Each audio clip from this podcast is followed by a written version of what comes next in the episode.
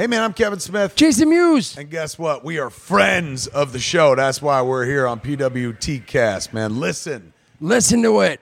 Listen. Listening. Put it in your earballs. Ooh. Support for the PWTCast is brought to you by Manscaped, who is the best in men's below-the-waist grooming. Their products are precision-engineered tools for your family jewels. Manscaped's Performance Package is the ultimate men's hygiene bundle. Join over seven million men worldwide who trust Manscaped with this exclusive offer for you. twenty percent off, a whole ass twenty percent off, and free worldwide shipping uh, with the code PWTCast at manscaped dot com. If my math is correct, it's about fourteen million balls. All right? So uh, if you have balls, head on over to Manscaped and use promo code PWTCast for twenty percent off and free worldwide shipping. Uh, and now, on to the show.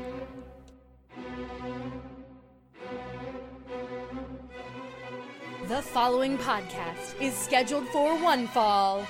Hailing from the Pro Wrestling Tees headquarters in Chicago, Illinois, he is your host of the PWTCast, Scrump!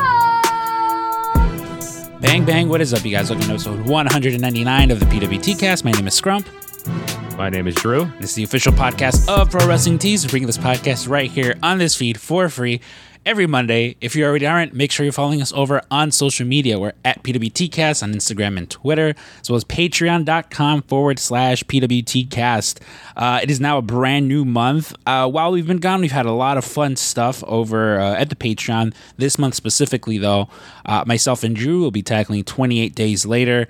Uh, myself and Vinny are, are talking Freddy versus Jason. Hot Topic Joe comes back to talk Bubba Hotep, and uh, Wes Allen of the, the Uh, When Did We Ever Meet podcast joins us to talk to finally talk about the Texas Chainsaw Massacre, uh, as well as there there'll be uh, two episodes of Scrump's Detective Agency, one covering the Wendigo, the other covering the Anunnaki. And as if uh, that wasn't enough for you, there'll also be a, a free uh, bonus episode with myself and uh, Vivian Urbina talking about uh, episodes four and five of American Horror Story Season one, the uh, Halloween episodes. So uh, go ahead and, and, and check all that out. Again, that's over at patreon.com forward slash PWTCast. Drew, how have you been? Yes. Uh, I've been great, man. How have you been? Uh, you know what? Um, Do anything interesting over the last couple months? Yeah, right. It was uh, it was supposed to be the summer of Scrump, you know. Uh, I guess yeah, I, I guess it it, it it only seems fitting to to address the elephant in the room. Uh, we took a bit of a hiatus, you know. Uh-huh. Um, been gone last few months, last three months actually, uh, almost to the T, and um. Yeah, I guess I could come up with something fun and, and, and, and witty, but you know, I'm I'm gonna I'm gonna speak from the heart for, for a bit, so so spare me, Drew. But um, you're yeah, like, you're like I turned thirty and I couldn't handle it anymore. Well, honestly, there there so there there's there's there's yeah some you know one is um it is not I was definitely burnt out doing five podcasts. You know, was something challenging on top. You know, it was just like, I'm already pretty busy with work and personal life. Mm-hmm. What should I do? Add an additional podcast to that. And so there's de- there definitely was some uh, of that that I was I, I was just a little bit burnt out. Um, but then, you know, some other stuff happened. I I I lost someone very close to me. They're not dead, you know, by any means. It's, it's there's no wasn't a death, but they're just they're not around. You know, it, it sucks because, you know, the, the, the first time they were around, the first time they came around into my life, I was like, oh, shit, this person's, you know, pretty cool. They're awesome. Um, but then they left and it was like, fuck, that sucks. And you know what? If they ever come back, I'll I'll appreciate it even more than, than the last time, you know? And then fucking to my surprise, you know, they, they come back and I was just like, holy shit, this is fucking awesome. Like it was it, it was literally one of the best days of my life. Um, and, and Grant, I know, you know, they were a little toxic, you know, I, I, I talked about this person to my therapist and, you know, they're like, hey, their, their communication skills aren't the best and there's likely some sort of personality disorder. Um, but you know, I was like, whatever, it's, I, I'm going to look at the positives instead of the negatives. And, and granted, this only lasted about three months. Um, it sucks because, you know, like I, I feel like, you know, me specifically didn't get a proper goodbye. I, I really consider them the best in the world, you know? Um, yeah. And I'd be lying if I said I wouldn't welcome them back with open arms, because again, there's still so much unfinished business. Um, thankfully, though, there's a lot of rumors that, you know, this person's coming back at Survivor Series in November. Um, so, you know, we may I, I may be saying, you know, seeing C M Punk, you know, sooner than than I'd like to, you know. Um, is, again, that is who I'm talking about, C M Punk. You know, he's fucking gone yeah. again, and uh, it sucks, you know. I mean, I get it. You know, mm-hmm. you, you can't just go around punching Luke Perry's son and allegedly punching Luke Perry's son and, and stuff like that, you know. So Punk was gone, and I was a little sad about it. So, uh, you know, it's uh, even it, if he it, does deserve it. The what? I said, even if he does deserve it. Yeah, you know, it's it's listen. Everyone will have their opinions and stuff like that, but it is uh, it it it's like.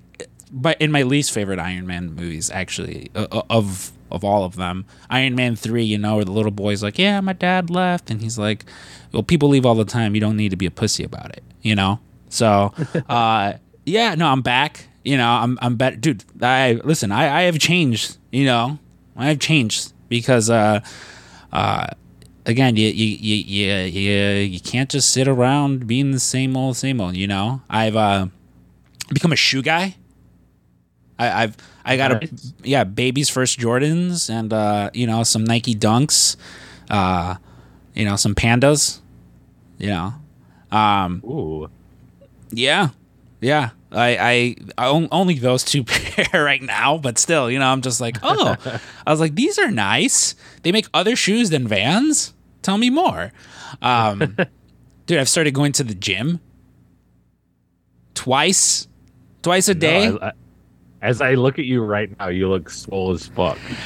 I mean, listen, I definitely know I'm like I'm I'm I feel huge. Like I, granted, it's it's only been about uh, you know, a couple of weeks now, but like I feel yeah. bigger. I, and I and I know again, like it's not. I didn't wake up one day and all of a sudden I'm I'm a big fucking, you know, uh, Miro size or powerhouse Hob sized, but I definitely feel that way. I've I don't know, man. I've heard I've heard the faint shears of meat when you walk by. Meat, meat. Uh, yeah. So that that's been a fucking thing. I've been I've been going to bed early, waking up early. Um, Whoa. Yeah. That's watching a big step. Yeah, I watch a lot of T V, dude. I there is so much T V to fucking. There's so much for me to catch up with you guys on, um, as yeah. far as like stuff that I've been watching. Um, but yeah, an- another another fun thing that I did though was uh. I, I've gone back. I went back and I listened to a lot of older episodes of the PWTcast, and uh, so oh, so we'll, again, f- well, first off, so episode one ninety-nine, um, again, should have happened a while back because of the hiatus we took. Uh, since then, missed the four year anniversary of the podcast, as well as, you know, like the we should, episode two hundred. I mean, it should be we should be in like the two. twenties by now or something like that. I don't know. I don't know how time works. It's all a construct, Doctor Manhattan, all that fun stuff. But um oh, and, and also, by the way, I am good. Uh, you know, again, I, all jokes aside, I'm I'm I'm well. I'm I'm, I'm good. You know, like I Phil, Phil, Phil will be back. Yeah, you know, Phil will be back. Uh, and I do appreciate all you guys who did reach out. You know, the the the, the Steve Grows Weed, the Drugs Belaney's, the the Dicky Birds, all all you guys that reached out and stuff like that, as obviously, as well as the, you know, the people that were were, were here for me when I needed them and stuff like that. It is much appreciated. I, I very much did miss this podcast. I just didn't, yeah, you know, I wasn't in the right headspace. Um, You know, but, it, it, you know, and, and, and positively, I didn't rewatch The Leftovers and slash or get a tattoo. So, you know, both good signs good of my you, mental man. health. Um, yeah. Although, uh, it's, uh, you know, the, the October fourteenth is coming up, so I might go get a Leftovers tattoo. I don't know yet, you know. So, yeah, sort of just, I, I that, that clocked into my head the other day because that was one thing we definitely talked about, and I was like... It's like, damn, first of all, the anniversary is almost here of The Departed. And, uh, like, man, what better way to go get a tattoo? I mean, listen, that was one, that was that was like my fucking resolution this year. And I was talking, like, I was thinking about that the other day where I was like, fuck, I haven't got a tattoo yet this year. And that was like the one thing I set aside for myself. And I haven't gone and done it. And I need to go do it. Uh, yeah, there were. Listen, there was definitely there's definitely the thoughts of going to go get a few tattoos, which I'm glad I didn't yeah. go get.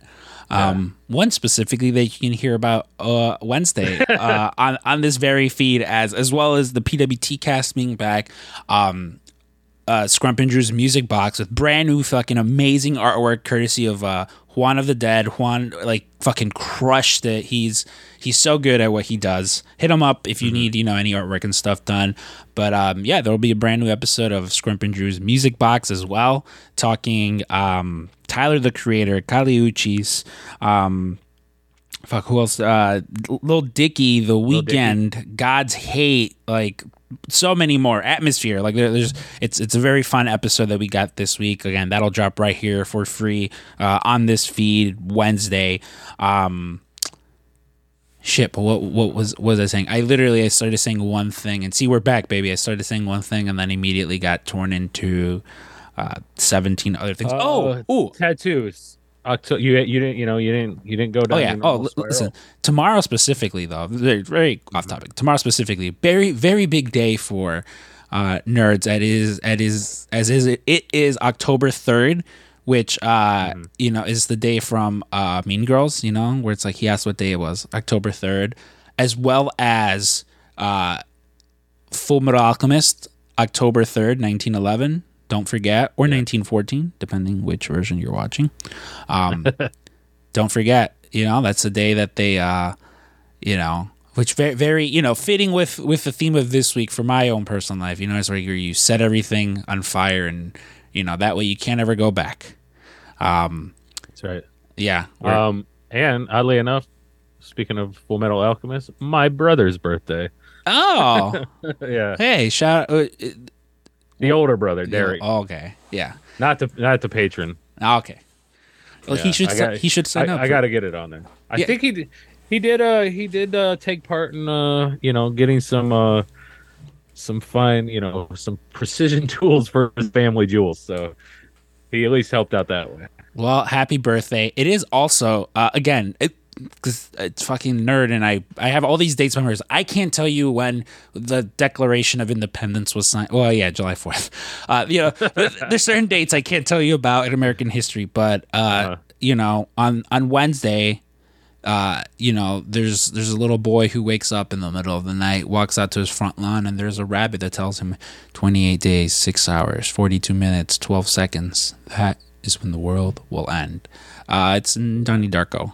Um, from Donnie Darko, that's when Frank the Rabbit shows up and gets him to go outside of his house so that the plane engine doesn't crash into his room. But you can hear that review over at uh, uh, patreon.com forward slash PWTcast. As well as, dude, I again, I completely bearing the lead. We have brand new merch. Yeah. You head on over to Pro Wrestling Tees.com forward slash PWTcast. There's a whole slew of merch. And tomorrow, and I, listen, I'm going to tell you how far I went with this. I mean, one, it's uh, it, it's so uh, two new hats. You have a dad hat and a snapback available. You got two uh, sweaters. You got a zip up with the front left and the PWTcast back, um, as well as one that's just a regular pullover with the you know PWTcast on the front. You can get sweatpants, you can get shorts, or you can just get a t-shirt.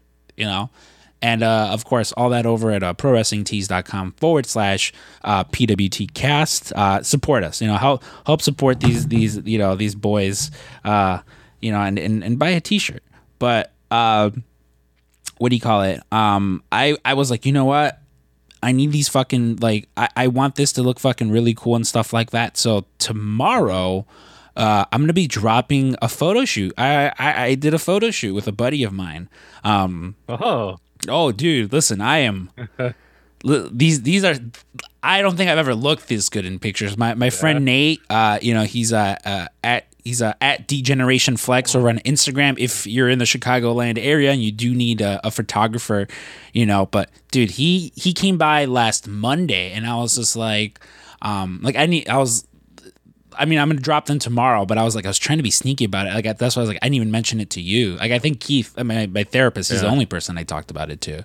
Um, but like, you know, he he's really good. He goes to a lot of like wrestling shows and he'll take really cool pictures. So I was just like, hey, like, you know, I, I mean, I, these aren't going on the website. I was like, but I want to sort of promote and stuff like that. Like, do you think you could come by and, and take some cool pictures? And man, these pictures came out so fucking good. They came out, you know, really awesome. I already went ahead and made one of them, like my profile pictures on, on, on social media and stuff like that. Um, but like, listen, I am definitely going to clean up on Hinge with these, you know. It's, uh, I was just going to say. Yeah, he, he uh, said, you know, he said, stay, stay hydrated, ladies. Yeah. Uh, if not, you're going to get trapped. Yeah, you know, he's, he was like, he's like, a photo shoot guarantees a spike in Hinge likes or money back. So uh, head on over, head on over to prowrestlingtees.com forward slash PWTcast. And again, pick up a God, t-shirt, a hat. I've got, I got some cool stickers too that I'll go ahead and, and, and throw in there for you guys. Um, And uh, yeah, uh, fuck. What should I get? I, I we're not gonna go on too long because again, uh, this week we do have uh, my buddy Chris D'Lando, um, who works over at Reed Pop. Reed Pop, for for those who don't know, they put on a bunch of you know they put on New York Comic Con, um, Emerald City. They put on a bunch of con- conventions uh, around the country. You'll hear him talk about it. Um, but I did again. So uh, very quickly. So for next week, next next week is episode two hundred. Um, th- There is a friend who I had reached out to. They are back on the road right now, so I don't know if they will be on for episode two hundred, which is fine. You know, as as, as if if they can't make it for episode two hundred, I am not promising anyone. You know, mm-hmm. uh, but if that doesn't come to fruition, then it'll just be myself and Drew. You know, for re- regular episode two, episode two hundred. Uh, So I just wanted to give that out. But as well, it's again, thank you to to everyone who's who's supported us on this journey. Again, it's at this point now a four-year endeavor practically. And, uh, you know, thank you. Thank you to, you know, to to everyone. Everyone who's ever helped in this, be it, you know, a like and a retweet, whether, I mean, honestly, even the past co-hosts of this, you know, shout out to fucking anyone who, who spent any time of theirs, you know, coming on this microphone and uh, you know and spending their time to so to you know to to, to I quit.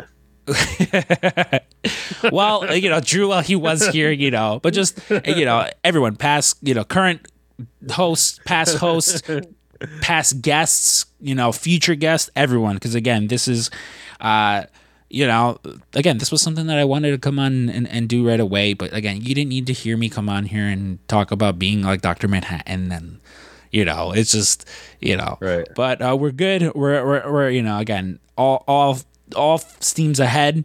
Um, and so, yeah, so again, we'll, we'll go ahead and get into our interview with, uh, this week with, uh, Chris D'Lando. Again, fucking awesome guy. Like I, I, I was telling Drew, I had a list of notes of stuff that I wanted to speak about with Chris, because again, he's he's a really interesting guy. It's really fun what he does for work and stuff like that.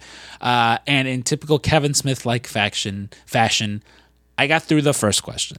Uh, so he'll definitely be back on at some point uh, to you know, so we can get through the rest of it. Like it literally, and it's funny because even even as soon as we finished the interview, we still probably talked for another forty minutes. Like it was one of those where it was just like, oh shit, like. You know, we've hit the hour mark, like, we'll cut it off there. And I'm like, oh, I'm so sorry I kept you for so long. And then still talk to the guy for another forty-five minutes, you know. But he's a great fucking dude. It's, this is one of my favorite episodes that I've done, actually. And so without any further ado, let's go ahead and get into this week's episode uh, with a great and powerful Chris D'Lando. Reap. April-ish, you know, every WrestleMania time, whenever it's WrestleMania time, I talk about how the closest thing that I have to a religious experience or church is when we get to work C two E two. You know, like I've, I'm fortunate enough that, uh, you know, like I've worked it almost, or I've worked it every year uh, with C M Punk. And every year that he's been there, aside from the first year, I, I haven't gotten that opportunity, but that's only because I wasn't working with Pro Wrestling Tees yet. Um, but it's always a cool experience. Like Frank and I, you know, we've done it every single time. Jeremy's joined us, and we always talk about, again, how like it's cool that Ryan is paying us to do this, that like this is our job. We get to go and, and, and do this for a few days, you know, uh, every year and stuff like that. Um, and again, like, the closest thing that I have to church, because it's like the mecca for just the all all my people are there. You know, it's like sometimes you're walking down the street and you see someone in like a Marvel t-shirt, or you're at the gym and you see someone in a wrestling t-shirt, and you're just like, yeah, like that's my fucking person. That's all you see when you're at any of these events, you know? And again, it's and it's not just C two E two because they're all over the place. But um, of course, with this one specifically, it's so close to, you know, so close and dear to our heart because of two people in particular, you know? These two gentlemen always fucking, they're, they're the nicest people. They hook us up. Uh, it's it's almost like, you know, our Make-A-Wish weekends because it's always just like, hey, here's this cool celebrity. Ah, it'd be nice if I could, you know, go get a picture or meet them and stuff like that, you know, and they're always just like, all right, come on, let's go. And, uh, you know, one of them, he he's busy with his, his beautiful baby daughter right now. So, you know, at some point, I'm sure he'll pop up on here. Uh, but today we're we're talking to, again, to, to, to one of those gentlemen who, again, without his help, without his generosity, uh, I don't get to come on here every, again, WrestleMania-ish time and be like, yeah. And then, you know, uh, I saw the Fonz backstage and he was eating a, a bagel. It was fucking awesome. And then Mister Feeney came in and it was like, oh my God, so many people. Um, so if you don't like those stories, I guess you can blame this person. But if you do, we'll get to hear all sorts of, you know, fun stories of that nature because, again, we'll, we'll definitely get into some wrestling talk.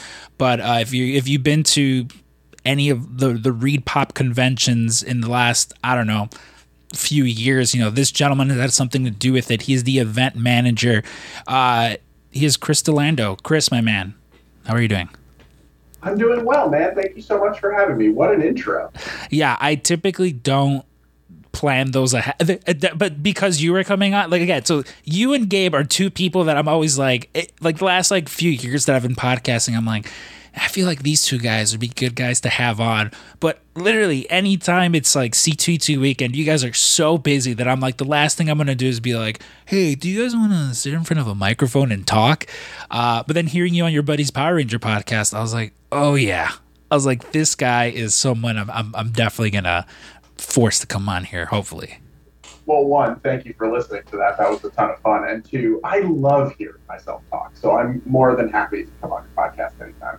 Oh, I mean, listen, you're talking to someone with thirty-seven podcasts, you know, like I've, and I'm always just like, I'll never turn one down. I'm like, let's, let's go on there and talk. But, um, yeah, again, like I mentioned, Chris, you know, he works for, for Reed Pop, who, again, you know, and of course we have the New York Comic Con coming up soon and stuff like that. Um, and I guess my question is, because again, I, you and Gabe, we've known you forever. What exactly is it that, that you, that you do there besides, you know, uh, help, help little Frank and little Scrump, you know, meet the, you know, the, these, these celebrities and, and get all these cool, you know, experiences at, at C two E two and stuff. Yeah, it's really funny that you asked me what I do because I feel like I'm consistently trying to explain to my parents what I do because they have no fucking idea. Um, I um, so when I started at Reed Pop like six years ago, I was doing content for the show. So that's pretty easy, cut and dry, right? Like I do the panels, the programming. I'm the guy who talks to the studios, the comic publishers, the anime brands, the cosplay groups, like that puts together like a really kick-ass panel schedule. And I loved that because that was always the stuff that I loved at conventions, um, you know, the, the panels, the programming specifically, and, and I pride myself on being somebody who really like keeps up with a lot of the minutia of pop culture, and, and uh, you know, I'm I'm happy to be on anybody's uh, bar trivia team. I I'm a ringer, so please by all means um, hit me up. Um, but as the natural course of, of you know careers take their uh, take their trajectory, um, I kind of elevated into event management. So now I am the event manager, um, which is not as easily um, cut and dry. So, you know, if we've got a marketing team, that's really easy. They sell the tickets. We've got a sales team. That's really easy. They sell the booths. We've got a content team. That's really easy. They make the panels. Um, the event manager is kind of like a little bit of everything and kind of keeping the trains on the track and, and making sure all those teams are working towards the same goal and working with each other. Um, when we do a lot of onboarding for um, new hires, we usually spend some time having them get to know everybody on the team. And when they ask me what I do, I'm like, basically, if you ever have a question of who does that and you don't know what the answer is, the answer is usually me. Um, so that's kind of like the simple way, but my days are sort of anything from dealing with ticketing issues to helping the content team do this and that, to working with the sales team on redrawing floor plans, to working with the talent team on budgets and guests and promotion and all that stuff. So um, just by virtue of being at this so long and, and sort of knowing the whole show holistically, I've kind of gotten, uh, I'm I'm a jack of all trades and a master of none. Uh, you know what? It's fu- it's funny that because that, that is typically the answer that like myself and Frank Walsh give. Like Jack kind of do a little bit of everything, you know, because I feel like, you know, it's very similar in that like if you just learn to do everything, then it makes it so much easier when it's just like, how is this done? It's like, well, you know, here, just very, you know, do this and, and, and you'll be fine. Um, God, that's like I got to imagine, too, because. You know, like you say, you may, you have your hands in a little bit of everything.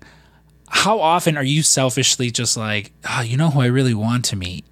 You know, it's like, you know, it's like we have this convention coming up. Uh, I, I think Michael J. Fox would love to be there, you know, like how big, because again, I imagine you have some influence in as much as just like, oh, I, I really think people want, you know, Pauly Shore to come to this one. They're like, really? You're like, yeah, yeah, no, people really want Pauly Shore to come to this.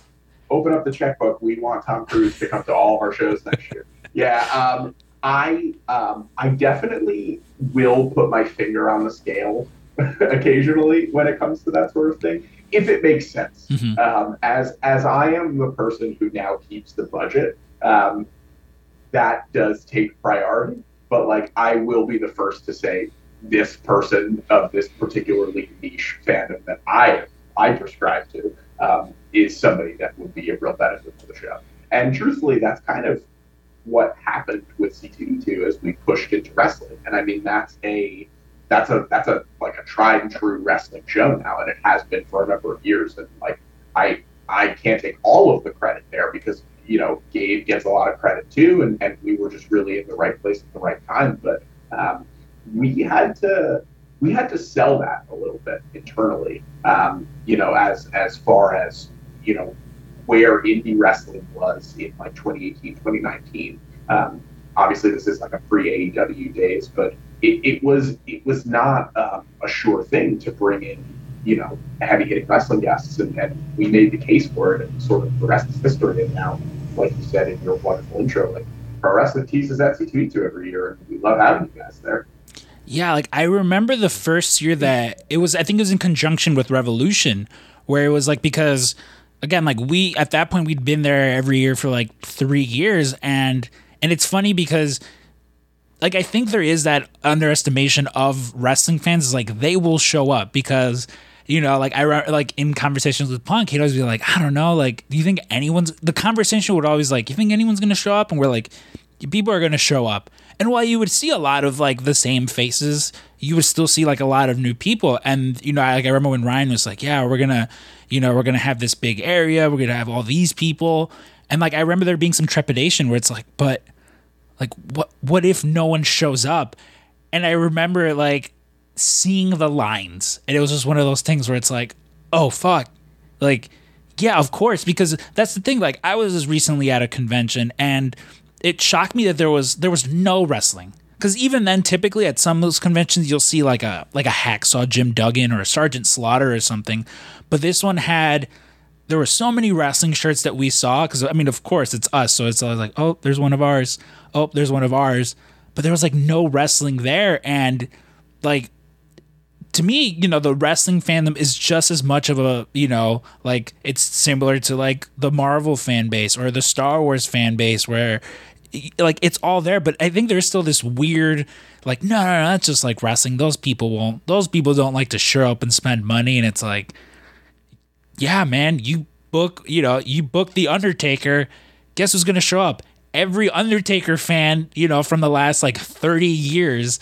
Um, yeah, that, that one year though, that we did it with A E W before Revolution. Like I still like, I, I still we still talk about that one because it was just such like a it was just such a fun weekend.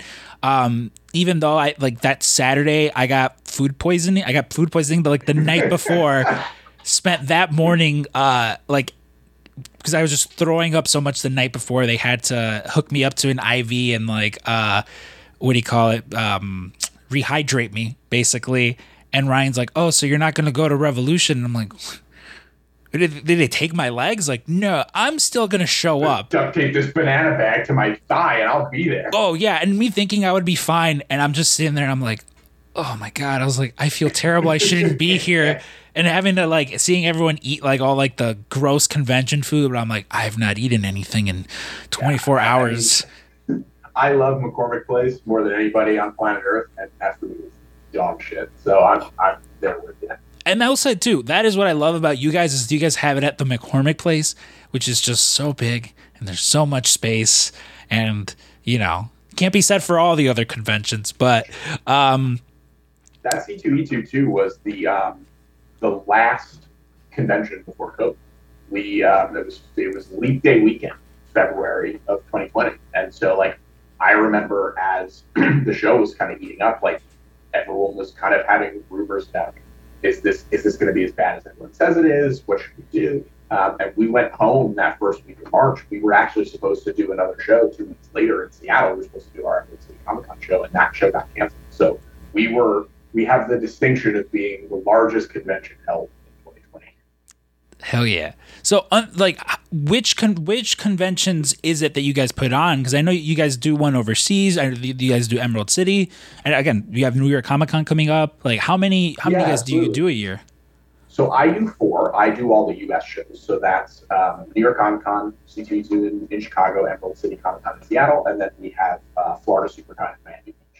Our team also operates three shows out of the U K. So we have two shows in London and one in Birmingham. And then we also, that's just our comic portfolio. So then we do, we have uh, our gaming shows, which we do uh, all the PAX shows. So if you're familiar with, with uh, Penny Arcade Expo, we do all those.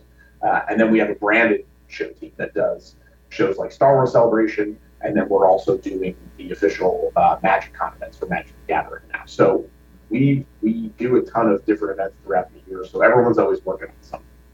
Oh, God, I'm so jealous of you right now. Um Yeah, like, and, and I think, too, like, because what I like specifically, and again, it's, it's not just because you're sitting across me, but with uh, C two E two is that, like, it has, there's a variety of stuff, you know, like, you sometimes you go to a con and it's clearly, it's just, like, They're, you're here for just the celebrities. There's no, you walk kind of walk the show floor and it's like, oh, yeah, it's like, oh, okay, cool. You know, but, like, I'm, I'm very much myself and Ryan every single year. We're like, We're not gonna we're, we're not gonna go walk the show floor because we're gonna walk away with so with, with so much shit that we don't need, and then there we are, like, you know, Saturday, like, on our break or something, and it's just like with all these bags, and it's like, fuck. It's like, well, I didn't spend as much as I wanted to originally. I'm under budget technically. Oh yeah, that, yeah. I, I'm glad I'm glad you said that though. Like that's, that's and thank you. I mean that's that's one of the things that we really pride ourselves on, and I'm really proud of the team. But like. You have to you have to justify the ticket price, right? Like people are coming to see the celebrities, sure, but there's so much other stuff. Um, there's you know there's all of the comic artists in the Artist Alley. There's something to do every day. Like it, I I want to. My ethos is that I want you to be busy from the minute you walk in the door to the minute we take you out. Um, like there's always something to be doing. Um, nothing makes me feel more angry than when I go to a show, uh, a competitor show, and I walk the show floor in forty-five minutes, sometimes less, and then I'm like, no, that's not all. I'm good. You know, like that just seems like a waste of my time and your time. Yeah, it's, and again, I think you guys have the luxury of it's the McCormick, and if you're if you haven't been to the McCormick Center here in Chicago, like it's gigantic. Like it is just it is very much one of these buildings that I walk around sometimes and I'm just like, what like what do they do what do they do here when C two? And I know they have like the auto show there and like other random like trade shows sometimes, but it, it is very much just one of those things where uh you know like I'm smart and it's like, oh no no I'm not gonna go to the bathroom downstairs or, or that one over there because it's full. I'm gonna go you know upstairs on the, these random levels, and you just walk around and it's that like there's always just Oh, there's always just so much stuff going on, and it, you know, and again, I don't often get to just walk around and, and see everything because it's we're typically busy, which is good. You know, I'd rather I'd rather it's like, yeah, I didn't have enough time to go look at everything because, you know, we're doing all these pictures and autographs and stuff like that. But we do make it, you know, a, a thing to like, all right, let let's go walk around and stuff like that. But again, I often forget there's like there's all these panels and and, and things going on, because I know the first year the first year that I went was I don't it it was I think like the one of the last times Stan Lee was there. It wasn't the last time that Stan Lee was there. Um, But it was definitely twenty seventeen, probably. I think twenty seventeen was the last time he was there, because and I would have gone. I think it was either twenty fourteen or fifteen uh, when I went, because I wasn't working. Uh, I wasn't working there, like I, I wasn't working here yet. But I remember my buddy and I. I so I spent I spent all my money on getting a picture with C M Punk, and then me and my buddy each had just enough money to go get a picture with Stan Lee. And again, we were so new to it, we were just like, if we both buy the ticket, can we both be in the picture? And they're like, yeah, that's fine. And we're like, oh, okay. Oh, thank God. Yeah, we're like, oh, thank God. Uh, and of course, Stan's such a sweetheart of a man, but they were like, don't don't touch him. And we're like, okay, like in, in the photo and stuff like that. Um, but with that said, like, who are some of the cool, you know, celebrities or, or just people that you've gotten to meet through, you know? That's a, that's a good question. I mean, certainly uh, you and I could go on and on and on about um, the wrestling side of things. Like, obviously I'm a huge wrestling fan, um, so getting to to do a lot of that has been really, really exciting for me.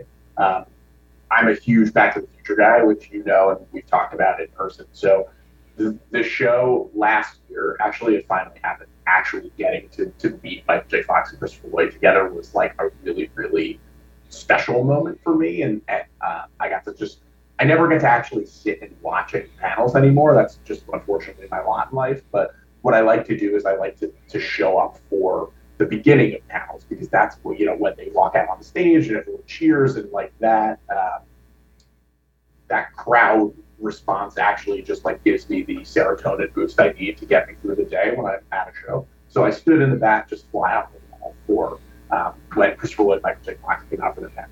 And as they hit the stage, the crowd goes wild. Like, I actually started crying. Like, I was just sobbing uncontrollably. It was, and I, like, I had to leave.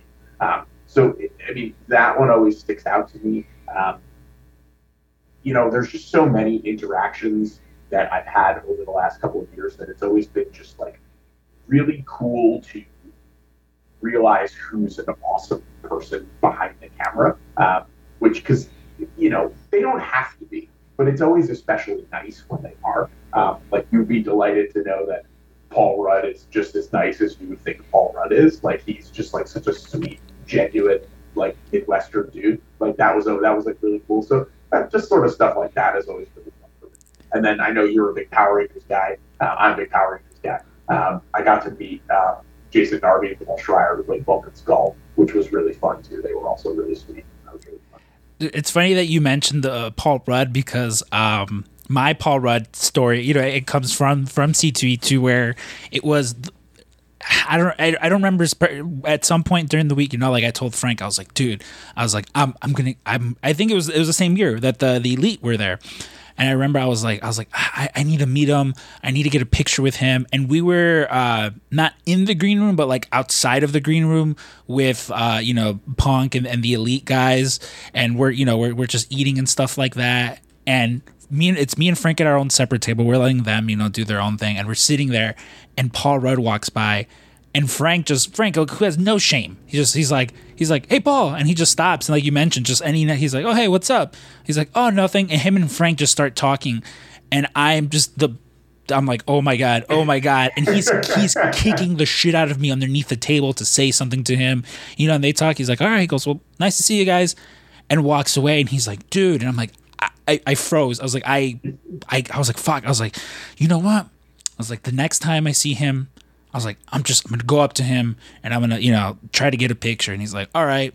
And so we finish up our food, and um, we go inside to to grab like oh, a pop or something like that. And I see him, Sven Gulli, and Ming Chen standing together, and I'm just like, I'm fuck, I'm going in.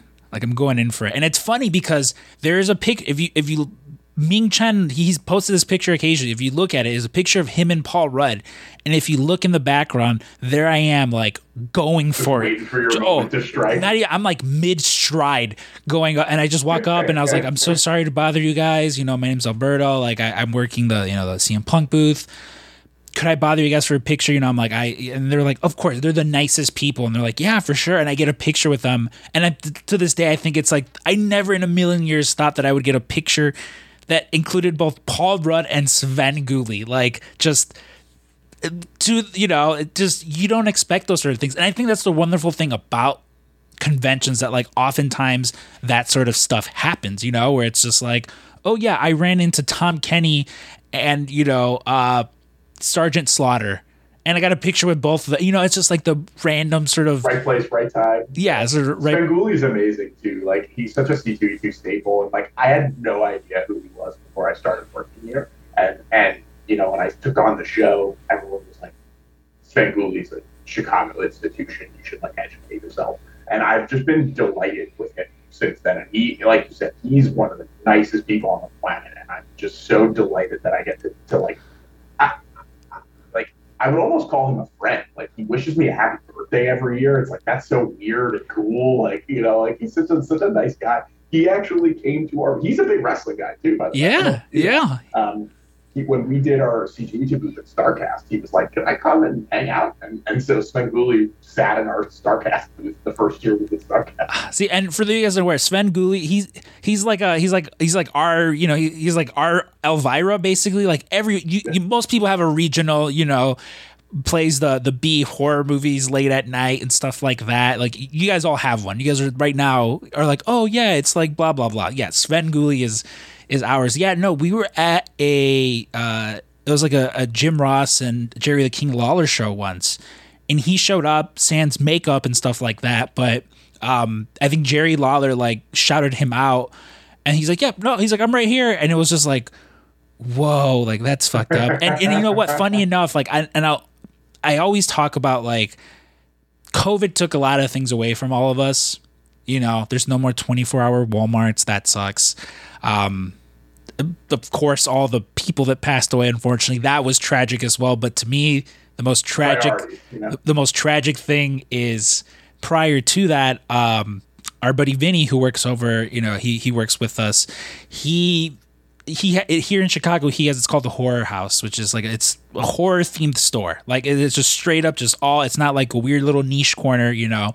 And so he has connections with all these people, and he, he knows Sven Gulli.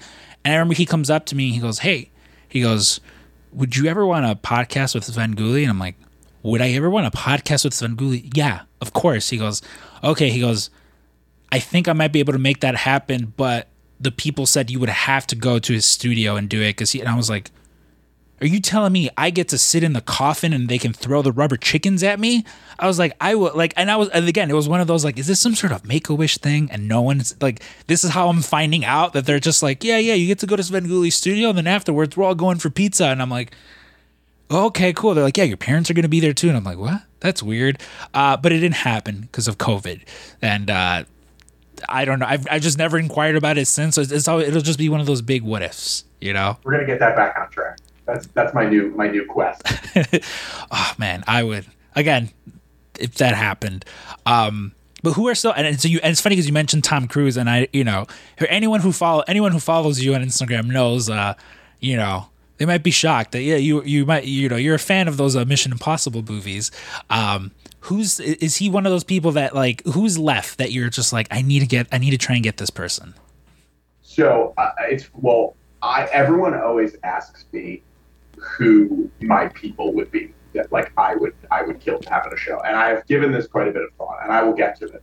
But I will uh, I mean this is an auditory medium, so your listeners are not going to be able to see this. But when I was at San Diego, I passed by one of those autographing booths, and I did in fact buy a signed Tom oh, Cruise film yeah. from Mission Impossible three, which I'm very excited to finally hang on the wall. Um, but yeah, um, my my top three.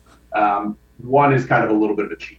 But um, it, this will also probably tell you quite a bit about me um, personally when you hear my three picks. Um, would be Tom Cruise, um, Trey Parker, and Matt Stone, which is a cheat because it's mm-hmm. two people, um, and Jack Black. So those are like my three. Like I would, I would kill for that photo and autograph. That oh god, that would be amazing. Like I, like and I don't do Trey and Matt do any anything like. I don't think so. I mean, they don't really have to, you know, like, you know, they're, they're, you know, somebody backed up the, a yacht full of money for them for this South Park streaming, right? So I would imagine they probably don't have much interest or, or just, you know, probably won't ever do it. So you never know. Yeah. Which is wild because like, I feel like those two are people that like, if you like, I'm shocked they don't have some sort of podcast or some sort of like, like even when you watch the, what, what is it? Like the seven day, like the documentary on how they just, yeah. I think that's probably why they don't do any conventions. Cause they're like, we're trying to, they're always working on something. Yeah. They're always working on something. Uh, God. Yeah. A like, friend of mine met them. I'm really jealous. He went to like opening night of previews, Book of Mormon. Got like fifteen years ago or whatever, and they were there. He's got a picture of them, and I'm still jealous about it all this, these years later, clearly, because we've all moved on, and he probably doesn't even give it a second thought. I'm still stuck in the back of my brain that I picked up. Jack Black, too, he's one of those people that, and I, I think very much like Paul Rudd, where it's like, sometimes I, I think, you know, and it happens with wrestling, it happens with musicians, it happens with any sort of celebrity where sometimes it's, you, it's, you know, it's a bummer when you're like, oh, I can't wait to meet this person. And you meet them and you're like, oh, okay. But like, I, like I've never heard or read or seen anything that that's anything but like Jack Black is the most upstanding, like chillest dude. Yeah. Yeah. Everyone loves. We did a, uh, when we were, during the pandemic, we did a lot of virtual panels and things, and Tenacious D had a graphic novel that was coming out in like twenty twenty from Phantom Graphics. And so one of my colleagues got to spend like an hour on Zoom with Jack Black and Kyle Gass, and I'm still upset about that. Um, but on the flip side, I got to spend like an hour on Zoom with Keanu Reeves while he was promoting his company. So I guess, you know, how was that? So. That was cool. I mean, I was really just kind of like, so we did we did a ton of virtual panels during the pandemic, and the, the two that um, are still, I'm still really happy about are that one. But again, like, I'm not really moderating or anything. I'm kind of just there as a fly on the wall to make sure everything goes well. But I got to be there, and, you know, um, so it was that, it was that one. It was the Keanu Reeves one for Berserker, which is the, um, the, the comic book that he did. And then we did a twentieth anniversary, or I guess it was fifteenth. Some kind of anniversary for Lost, which is like my favorite television show of all time, and, and Damon Lindelof and Brody King were there, so I got to talk to them a little bit, which was really, really exciting. Oh, you need to get you need to get Damon Lindelof at one of these because I, as you were talking to, I like I mean you can I don't know if you can tell by the the amount of on my wall I twice have uh, Doctor Manhattan on there. Um, I don't I don't know. And on your shirt, I can see. Oh yeah, and I'm also wearing a Doctor Manhattan t-shirt. Yeah, so it's like his his version of of the Watchmen I love, along with The Leftovers. Like Lost is one of those shows where I, I know I when it was airing, I watched maybe like the first two or three seasons, and I'm like, at some point I need to just sit down and just watch all of it. I just haven't yet, but it's so fantastic. Especially if you love Watchmen and The Leftovers. They, I mean, that's a little bit more of him sort of fully formed, but mm-hmm. like certainly um, seeing it through sort of an early storytelling lens and also just kind of network television is really interesting. I am bummed that he's, I don't, I don't think they're going with his like Star Wars. Cause I remember that it, that was like a thing where they were like, he's writing a Star Wars movie. And then they were like, just kidding. He's. I will believe people are working on Star Wars movies when they come out in theaters and I've bought tickets. Uh, it's just this, it does seem like every every other day it's, we're getting that. So and so's working on a Star Wars movie. Yeah, it's really like it, it. It yeah it, it's one of I'm like I'm I believe when they're like there's seventeen uh, T V projects coming out because th- those tend to be the ones that come out. But like the other day I saw something that was like here's every single Star Wars project that they've announced and then never happened. It's like three times they tried to make a Boba Fett movie. Uh, you know, it's it's just. Constantly, you know, yeah, yeah, yeah, we're gonna make this, and it's like, sure, it's like, yo, we're giving Chris and Birdo their own Star Wars movie, and it's like, hell yeah, awesome. Um, I always think we're gonna top Andor, so you know, we shouldn't even try. On, honestly, like, you would, ha- we would have to make something so absurd that it's just like that would take away the attention from it, you know, where people aren't like, wow, that critically, that is that is very good. It'd be like, I can't, that's fucked up. I can't believe that dark. Uh, C three P O, uh, you know, origin story, which I mean is already sort of like, oh yeah, baby Hitler built me, you know. But it's like, yeah, no, no, we're we're reimagining C three P O's history, all of, everything in Star Wars just from C three P O's perspective. I didn't really think that I would be so interested in a, a Watto-centric crime drama, but Chris and Alberto really nailed it, you know? Oh, God. You know, one of my favorite things is seeing, like, on the internet, because I, um, like, my first Star Wars anything is Spaceballs. So when I watch A New Hope... I don't think you're alone, though. Like, I think for people of a certain age, they probably saw that first. I saw... It was one of those, like... Sunday afternoon T V, you know, like movies on T V or something like that. And I remember like watching and I was like, this is fun. Like, you know, it's as a kid, and then seeing A New Hope. And I was like, what the fuck is this? Like, this isn't funny at all. Nowhere near as funny. Yeah. yeah I'm like, this They're is doing all the same stuff, but it's just not funny. I was like, who's this little whiny kid? I'm like, he's, oh my God, you know, it just won't stop talking about, you know, these like vapor and water. Like, oh my God. Um, in, in a in a similar vein, though, I, I would imagine probably not as extreme. I definitely remember seeing Robin Hood Men in Tights before I saw the Kevin Costner Robin Hood Prince of Thieves that it was spoofing. So, like, I remember having that same feeling of like, this sucks compared to Men in Tights. Well, see, and I think I went. I, I think like my stars, it's Spaceballs, uh, A New Hope, and then the prequels. You know, because it's like it's one of those where I like I. I understand. No, no one's gonna confuse Andor with, uh, you know, one, two, and three. But to this day, it's like you put on, you put on, you know, Qui-Gon Jinn and Obi-Wan fighting Darth Maul with, you know, uh, Duel of the Fates playing in the background. I'm just like, let's fucking go, let's fucking, you know, like I'm all of a sudden I'm what like, uh, you know, eight years old again, and I'm just like, cinema will never get any better than this. Just. Shut down Hollywood. It's never going to get any better than this. Um, but yeah, I think a Watto Origin would that that would be. We could cool. do it. Yeah, we I've do it. you know I, I've always said too like uh I've wanted I want to buy one of those old I want to buy a vending machine, specifically one of the like Pepsi when they just like had Star Wars everything, you know, like that would oh, just yeah. be a nice piece to have in the house. I'm reasonably certain that somewhere in my parents' attic are a bunch of empty Mountain Dew, Diet Pepsi, and Pepsi cans when they did the promotion. Like, I don't know why I kept those, but I have them all somewhere, probably. They're probably, like, rotting and filled with bugs because they've been up there for twenty years. But I did collect all of those cans and all of those Taco Bell places. Did you see they have, and I'm sorry, we'll get off the fucking Star Wars prequel merchandise out soon, but it, they have um the, it's, Oh, I forget what the little droids are called. Um, the, the ones that they fight, that the Gungans fight. But, you know, like the little like spaceship, and they would come out of it. It's like the, the big brown oh, ship. With the, with the can top. Yeah, and you can put yeah, the cans in there. Exactly it's like two hundred dollars, three hundred dollars. So I haven't bought it. But it's definitely one of those things where I'm like, once... once. I mean, we've got guests. Break out the fancy drinks. Oh, my God. Yeah, it's like once once I get a home, that'll definitely be one of those. Yeah, it's just like... You know, it's like, oh, do you have something to drink? Yeah, what, what did you want? A pop? Okay, yeah, just uh, open up the, you know, don't worry. There's open the, the battle drink carrier and take a take a crisp Doctor Pepper. Yeah, there's. Um, just... I know how you feel though. Like, I just don't have any more room for anything anymore, so I have to be a lot more judicious with my collectible purchases. Well, you know, I see that Captain America shield behind you. Uh, you know, is is that is that uh, the the nice signed one that I saw you with?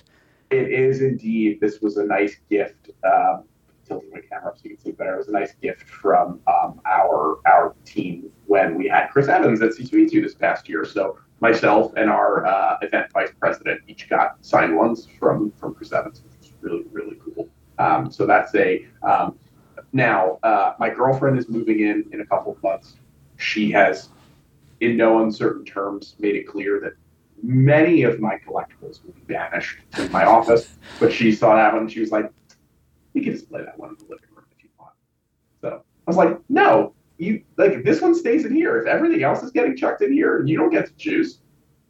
See, and, and it's funny because like I've like you can't. I mean, you can't. I mean, you can sort of see now from what you're seeing, you know. But essentially, the rest of my office looks very similar to this, and so sure. it's always one of those. Th- it's it's always one of those things where it's like when I. Like I mentioned to you, it's, it's a very weird living situation where it's like, yeah, come down to the warehouse down down the alley by the dead end sign. That's where I live. And people are, you know, and the girls are always just like, oh, okay. But, you know, it's like I show them around and I'm just like, oh, do you want to see my office where I where like I do podcasting? And I don't I don't know what people think. Like, I'm like, in my head, I'm like, do they maybe expect some sort of like a radio station sort of setup? And then you come in here and it's just like, oh, that's my Back to the Future wall.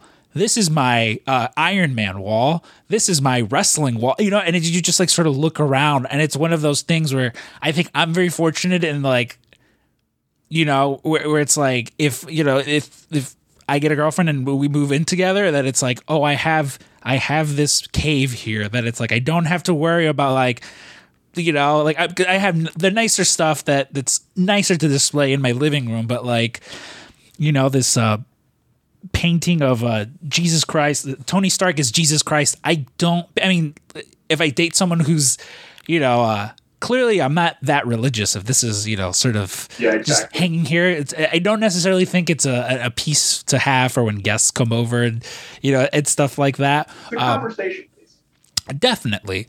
Um you mentioned your girlfriend, and I know you you guys just recently went to uh what is it, the the Arthur Ashe, the Grand Slam? Yeah.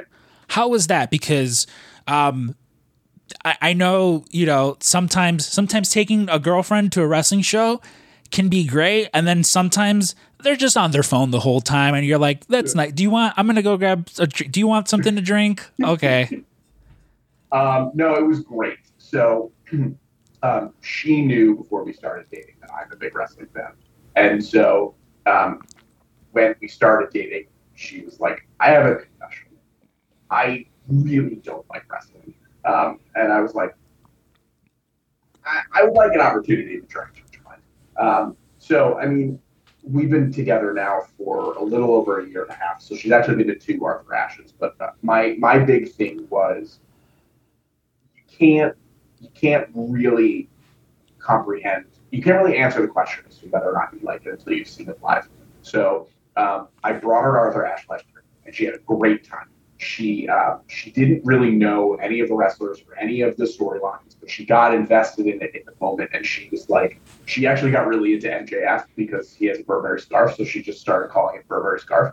Um, and so when I took her this year, and I was like, you know, M J F's the champion, he's going to be defending the title. Um, she she was there, and she was like a little bit more invested than she was last year, which was really cool. And so she she was cheering, she was clapping, she was getting really into it, she was jumping out of her seat at a two count, like all the things that you want from a wrestling fan. So it was, it was really, really fun to watch. I had more fun just like looking, watching her face than I did watching the show. Cause you know, she was just going through all manner of ranges of emotions as things were happening. So little by little, we're chipping away.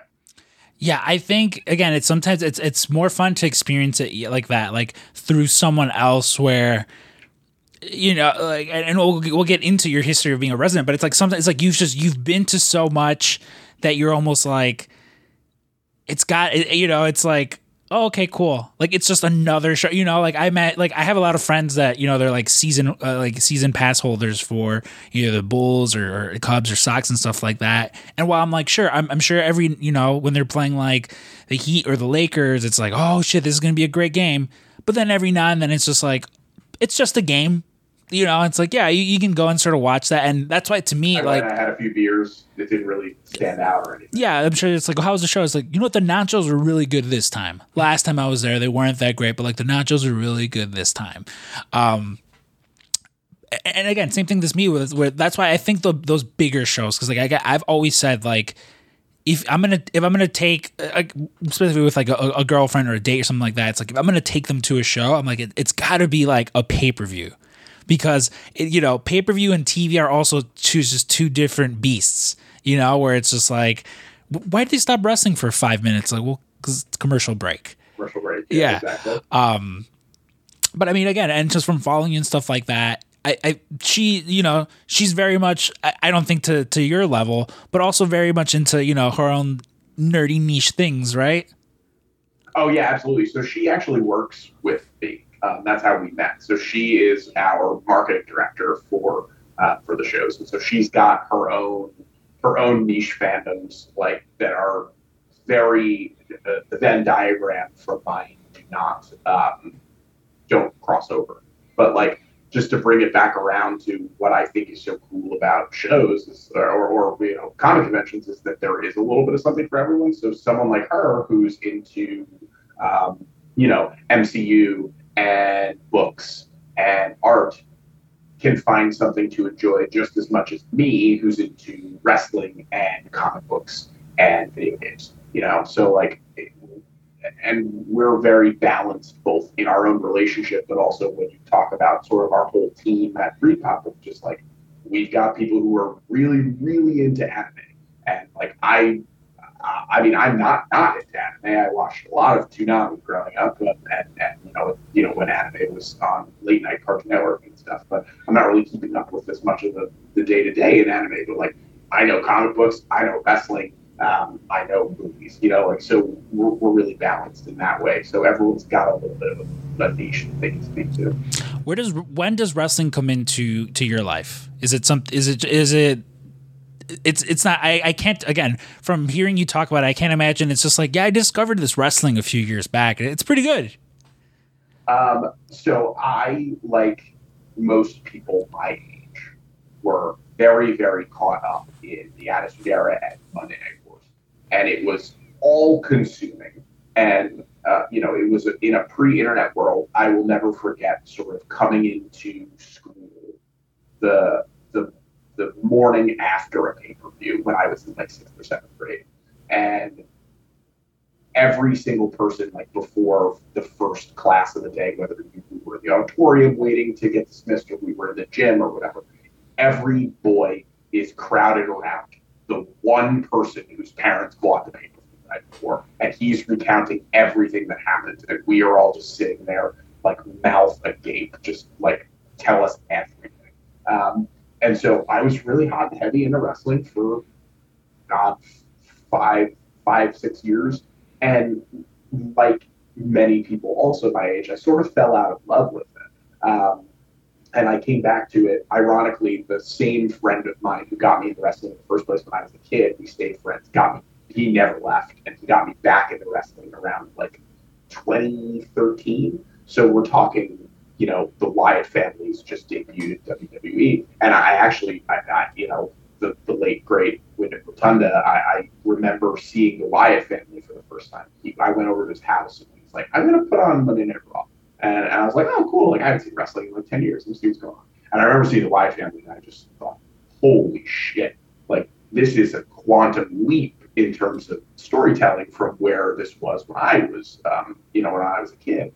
And so I was really back in right away. And this was also right around the time when the W W E Network was starting. So I was like, you mean I could just subscribe to the service and watch all these old pay-per-views and, like, relive my childhood? And then that was sort of a gateway back in. Um, and then you're kind of talking about the boom of N X T and the boom of the indies and, you know, the elite in R O H and all that stuff. And I got really caught up in that. Um, and then I just kind of never left. Um, it was just, it was, now it's just always a, a part of me and, and my fandom. And so as far as my history with wrestling at the shows, um, I mentioned earlier that it was a little bit of an uphill battle to get wrestling into the shows in a big way, but we brought, we brought the elite to C two E two one year. And I remember, you know, everyone at Repop was very gracious and willing to take a bet on it because we were able to show, like, these fans, um, these fans are here, they're in Chicago. Um, this is the demographic for wrestling fans. This is the demographic of wrestling fans that cross over with our comic book fans and our anime fans and our gaming fans. Like, nine times out of ten, if you're a fan of wrestling, you're a fan of something else that we, that we, you know, cater to. So let's give it a shot. And the elite came, um, and, you know, Punk had always been there year over year. But this was the first year we were like, we're going to put a conceded push on wrestling. And it was just such a huge hit um, that, you know, people bought tickets. People, you know, they were sold out of photo ops and autographs. They, they, they were a huge hit at the show. Um, and it was it was kind of a no-brainer to just be like, all right, well, Chris and Gabe are the wrestling guys now at Repop. Who should we go after next? And, and then um, we were really fortunate enough to, to forge a relationship with Dana, with Missus Bat, and, and she kind of got us, you know, hooked up with, with the folks at A E W, and really just right place, right time. We were able to get Revolution as part of C two E two that year because, um, you know, we were talking about how huge McCormick Place is. Not only do they have you know, four gigantic convention centers attached to each other. There's also an arena right there, the Wintrust Arena. Um, so, uh, you know, as part of our lease for, for the show, we, we we had access to to put tack off the Wintrust lease. We were like, hey, do you guys want to maybe do a show here? And then, you know, you know, I'm oversimplifying it certainly, but we um we were able to to make something work out with them, and it worked out with their calendar, and it was just a home run in general. Um, I remember uh, when the Revolution tickets went on sale, because Revolution was in February, we um. We had like a corporate event that day, uh, like a uh, like a, one of our end of year events for like the whole company. And the Revolution tickets had gone on sale, and I'm sitting there at this like you know company event, just like refreshing my phone to see to watch them all sell out. And I go over to um, you know one of my, my boss's boss, and I was like, hey, look at this. I held up my phone with the seating chart of all the seats that had sold. And he's like, oh, that's cool. And I was like, no, like the, the blue seats are the ones that are still available. And he went, oh man, that's awesome! Um, because we, we they sold out in like you know, like uh, you know, and the rest is kind of history. Yeah, that again, it's one of those like, listen, I will never. As much as people are like, there's too much wrestling shows in Chicago. There's not enough, quite frankly. If you're if you're asking me, uh, it, but specifically at Wintrust, because it's listen, the, you know, a little spoiler: the Wintrust and United Center. It may or may not be because they're both. One is ten minutes on bus, the other one is about a ten minute drive, may or may not be why they're my favorite venues, you know, in the city. But yeah, again, it's just, to me, that year, like it's, it sticks out a lot because again, because it, it felt like the most wrestling heavy, because again, even last year um, that we were there, you know, with Danhausen and Brody King, like I think, and uh, Punk wasn't there because I don't know. I think, oh, he had a um, M M A, the, uh, you know, the, the commentating gig that he does and stuff like that. But even with that, it was one of those where it's like, fuck, like, well, Punk isn't there. Like, what if no one shows up? And we almost didn't even get to finish that sentence because of just how, you know, like, it's one of those things, like you mentioned, like there's such a crossover of, again, Brody King and Danhausen, who we know their names, we know their draws within the world of wrestling, but to, you know, your cousin who, again, used to watch W W E back in the day and sort of stopped, and he was like, you know, is is not like a recognizable name. There were so many people who were still showing up. And so, again, that to me was like cool, where it's like, one, it felt a little bit like, you know, like punk rock, where it's like, yeah, like here, you know, here are the, the up and coming names, and people are still showing up for them. Again, as opposed to, we know if C M Punk is going to be there, you know, it's almost one of those things where we're just like, you sure you want us here? Because the way the line's going to be, you know, and, and again, you, Gabe, are always very gracious with, with the space that you give us, and, and it always works out. But that's always cool to me. You know, again, you could have a convention in Chicago, you know, the, the, the biggest convention that we have here, and that you don't need,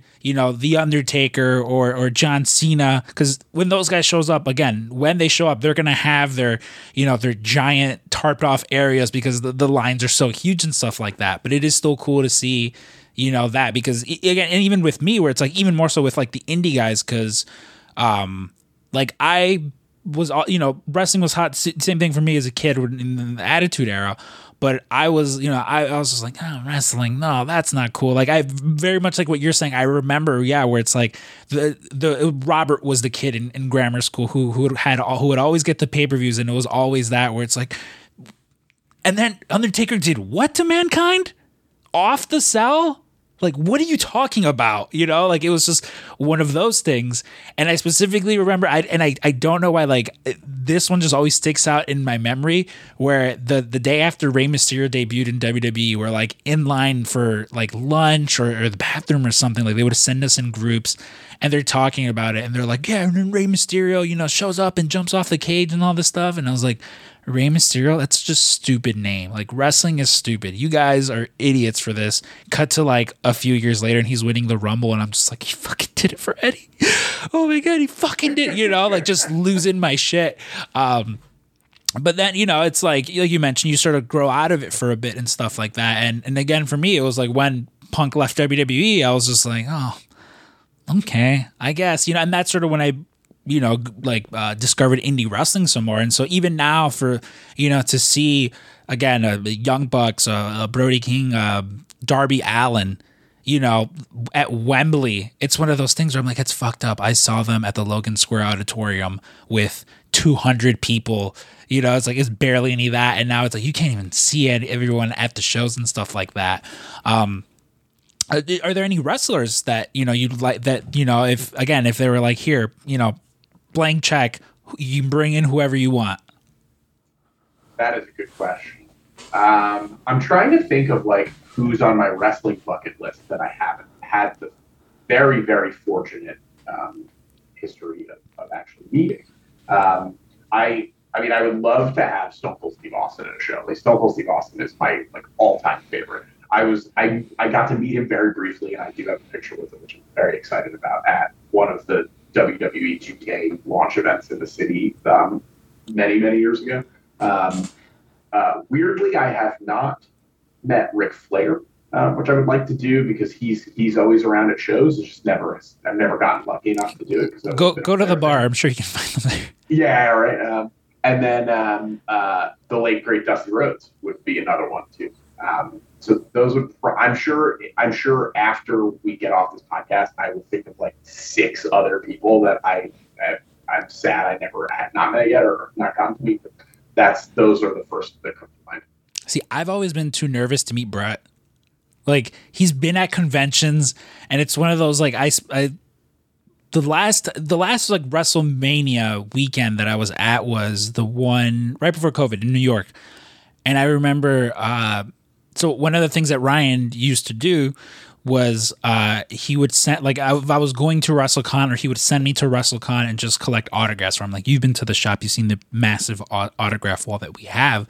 Of eight by tens, and uh, we had just signed Arn Anderson, and so, you know, Arn Anderson was one of the people, and it was like Arn Anderson, Eva Marie, and then like Bret Hart. It was like the way they were like set up, and uh, I went and got uh, no Arn Anderson, Eva Marie, and one of my buddies. He was in line, you know, waiting for Bret, and I'm just like, ah. he's like, he's like, you could just, you know, get in here with me and stuff like that, and I'm like.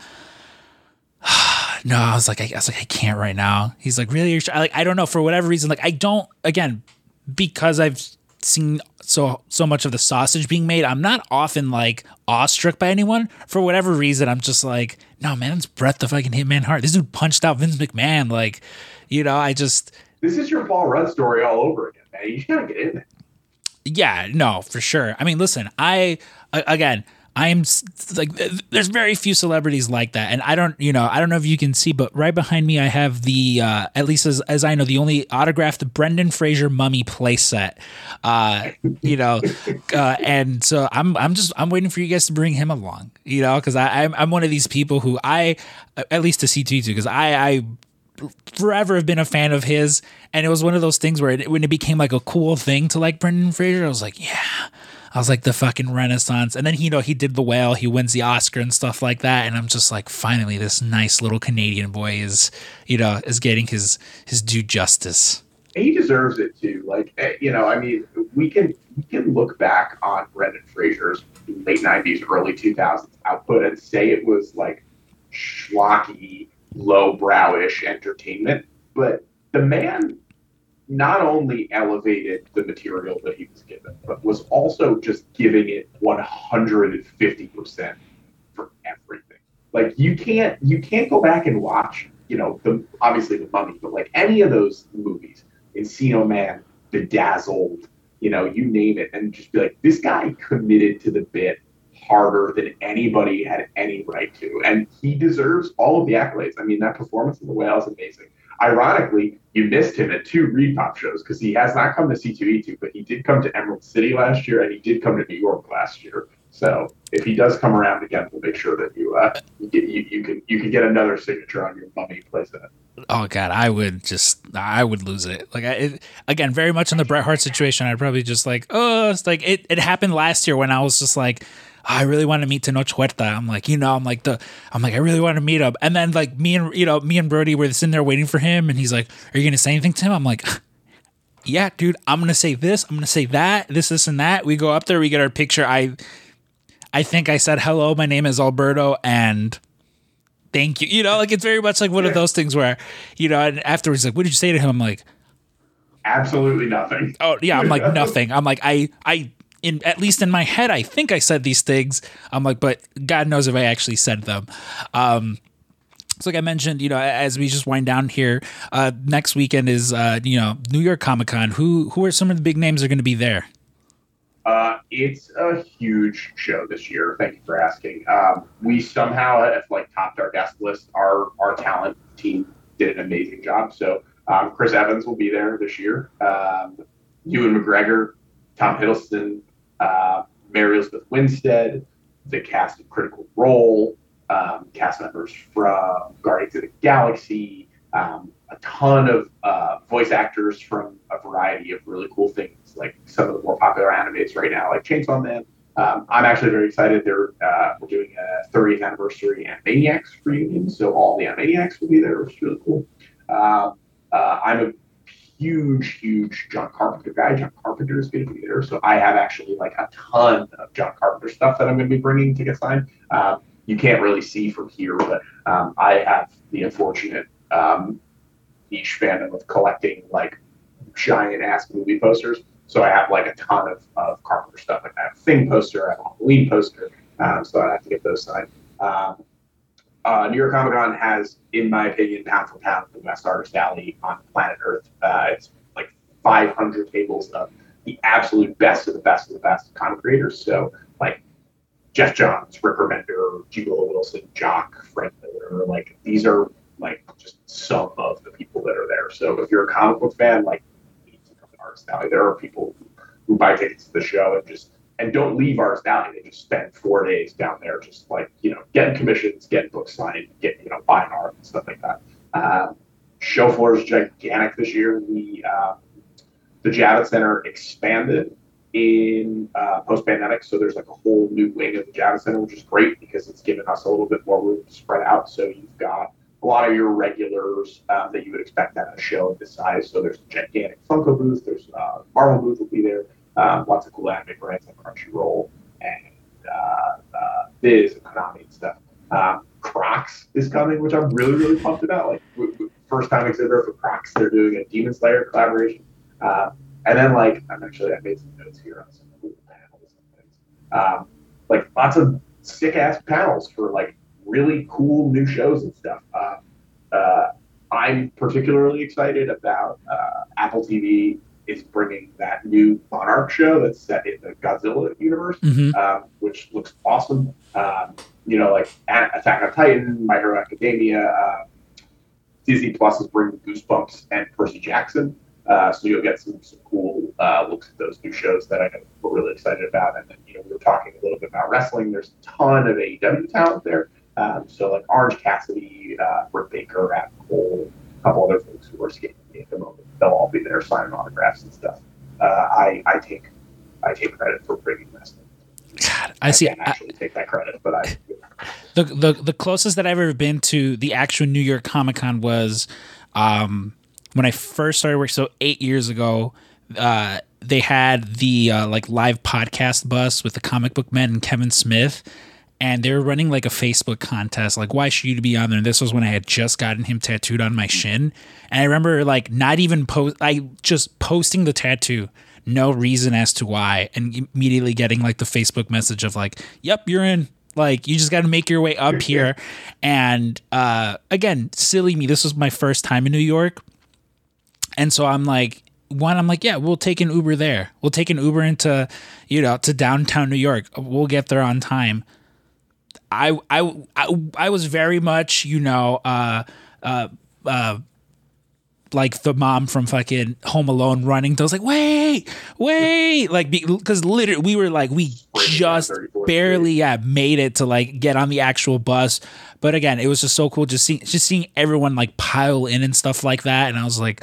Oh man, I'm like I get. I was like I get why Daredevil loves New York so much. You know, I mean, of course, like Chicago and New York. Like some people are like they're rival cities. I'm like, listen, Chicago, New York, Philly, Toronto. They all just feel like the same city. Like you're just at least for me. You know, it always just feels like I'm in a different part of like the city that I don't often go to. So um, while I'm jealous, I won't be going to this one. Uh, I'm definitely gonna. You, I it, it'll be my goal to at least you know get the get the big. I know a guy who could you know. Who who who could yeah. help. So I'm like, it's it's one of those. yeah, I'm definitely, yeah. um, Chris, you're definitely someone that I'm going to have back on, because again, I feel like we're kind of barely sc- we kind of barely scratched the surface of a lot of little things. You know, again, we didn't even get into movies as much as I thought we would.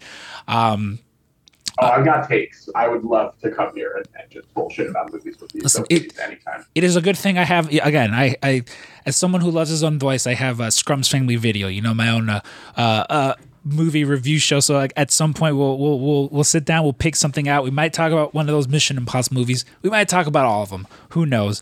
But um, yeah, if people wanna, you know, you wanna plug anything, you know, uh, people can go find you. Yeah, you can find me. Um, pretty much on any social media network at D'Lando Calrissian. Um, I, I really backed into that, luckily, with my last name. Um, and then uh, New York Comic Con is, like you said, coming up pretty quickly. Uh, tickets are still available for Thursday, and as of this recording, Sunday. Um, but those are getting a little low. So hopefully um, everyone who listens to this comes to the show, because it's going to be a real kick-ass one this year. All right, Chris. Well, like I mentioned, we'll definitely have you back on for a part two. And um, yeah, everyone, go to the New York Comic Con.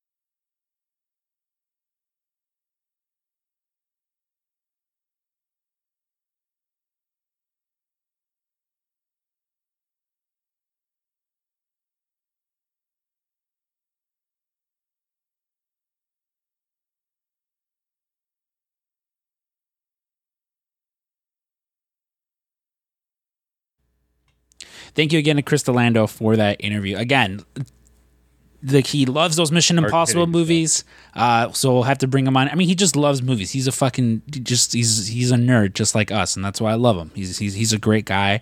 Um, honestly, if it wasn't if I had planned better, I probably would have just gone up to the New York Comic Con, um, but mm-hmm. I didn't plan better. So I'm not going, but again, you guys can still get tickets if you're up in the area. You know, head on over. Like it's, it's always such a fun time over there. Um, ah, shit. What else? What else? What else we got? Oh yeah. Um, so yeah. So again, it's it's been a long episode, so we'll sort of cut it there. Next week, episode two hundred. Again, myself and Drew, uh, maybe a third member to join our house. Um, you know. I don't know, but uh, regardless, we'll still be here, you know, again, going forward and stuff like that. We got a lot of fun stuff planned uh, coming up.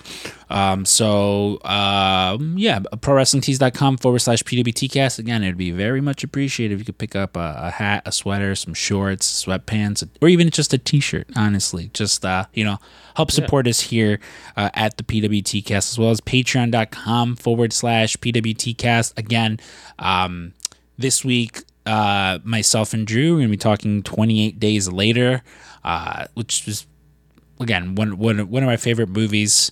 Um, oh, even speaking with in the the Leftovers, uh, you know, sort of conversation, you know, you may what's his face pops up in it, uh, old Maddie. Um, oh yeah, but uh, yeah, patreon dot com forward slash P W. Eccleston. Christopher Eccleston, yeah. Uh, it's as low as five bucks to sign up. Again, uh, over a hundred movie reviews that we've done. Um, you know, like literally just last week, uh, myself and Drew were we did uh, Spirited Away. You know, there's The Matrix, Indiana Jones, Knocked Up, Rogue One, Once Upon a Time in Hollywood, The Nice Guys, Back to the Future Two. Just a, a bunch of fun episodes. The Mummy Returns, Spider-Man, like uh, Spider-Man, No Way Home. A bunch of fun ones that we've done. You know, um, in the past, like uh, just head on over there and, you know, check that out. Again, as low as five bucks to sign up.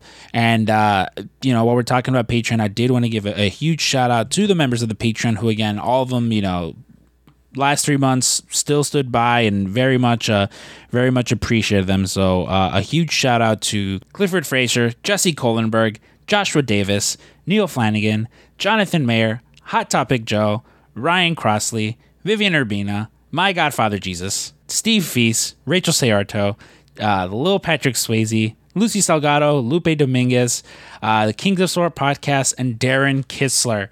Uh, Drew, what do you guys got going on over at the Draft Pod this week? We have uh, the beginning of the Halloween Takeover Munch, with the Zo- which is always uh, brought to you by Wes Allen, who will, you know, be on the Patreon on this pretty soon, talking the two thousand three great movie, The Texas Chainsaw Massacre. Um, but he has selected for us uh, a friend, a friend of ours, Courtney Wine, to be our guest, and the topic will be the scariest movie scene. So, uh, just find out what makes us all fucking scared, uh, even if it's not a scary movie. Like, you know, maybe like when Grandpa Joe and Charlie are just floating up against that big fan of bubbles and they almost get chopped up. That scared the shit out of me as a kid. So that might be one of my picks. Or like in Jurassic Park three when, uh, you know, Alan wakes up and there's and no one's in the plane and the plane's going down and he looks over and there's just a raptor and the raptor goes, Alan, and he goes and wakes up. Exactly. Yeah. So, uh, okay, head on over to the Draft Pod. Uh, you know, check check the boys out over there. Um, we recently did an episode not too long ago, um, which was fun. Uh, and so, yeah. Uh, again, it's been a long, it's been a long episode this week. You know, we're just, uh, we're getting back on that bicycle. I don't know if that's a turn of phrase. Uh, but, uh, for the PWTcast this week, I've been Scrump.